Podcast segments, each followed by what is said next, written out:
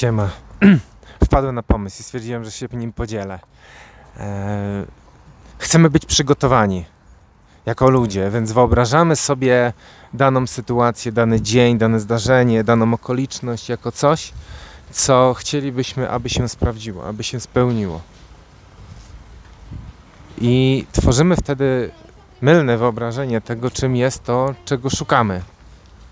Co wydaje nam się, że znaleźliśmy. Pan, pan!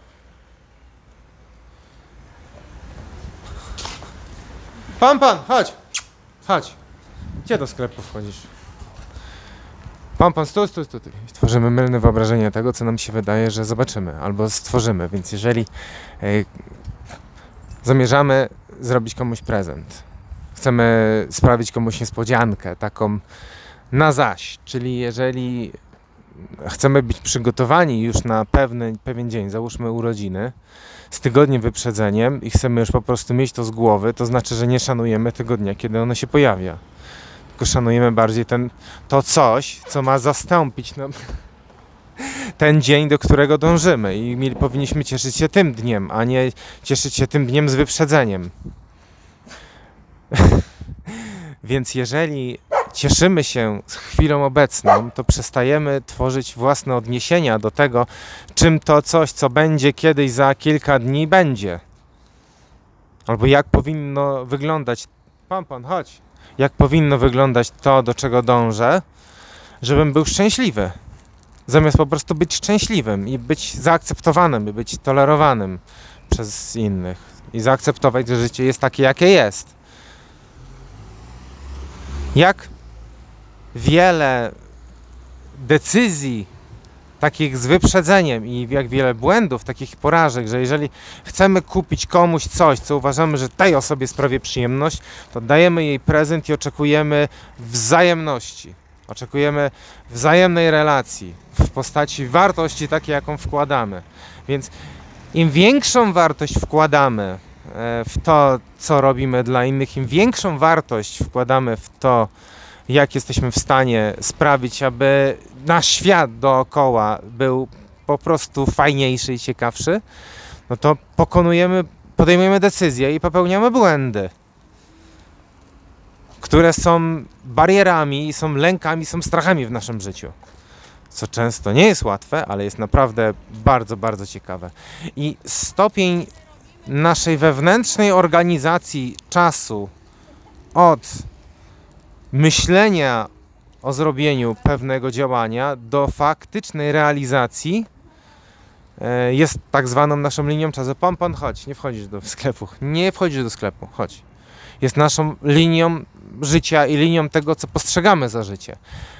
Ale to nie jest linia. Pompon! Chodź tutaj! Ale to nie jest linia, to jest sfera. To jest sfera. Nie mamy linii życia, mamy sferę życia, gdzie każde inne powiązanie tworzy wyżyny, tworzy wzgórki, takie szpiczaste mm, czubki ilości informacji, jaka e, jest dostępna e, w tej dziedzinie. Idziemy?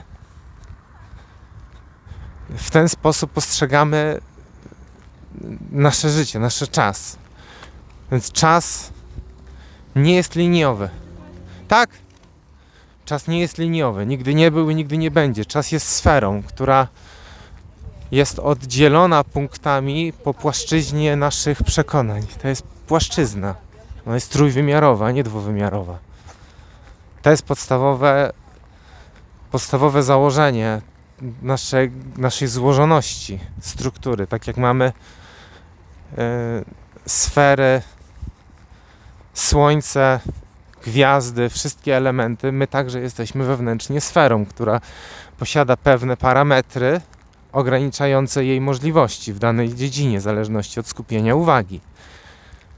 Więc my wewnętrznie jesteśmy taką wielką sferą energii, która wcisnęła się w rękawiczkę ciała fizycznego, która ma możliwość ekspresji za pomocą słów, gestów, ciała, wykonywanych działań, decyzji oraz y, umiejętności relacji oraz komunikacji z innymi istotą.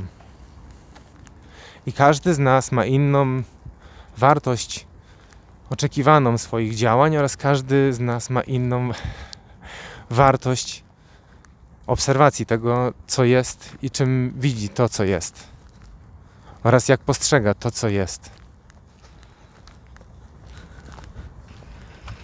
Złożoność życia zawiera się w energii i sferze, a nie w linii.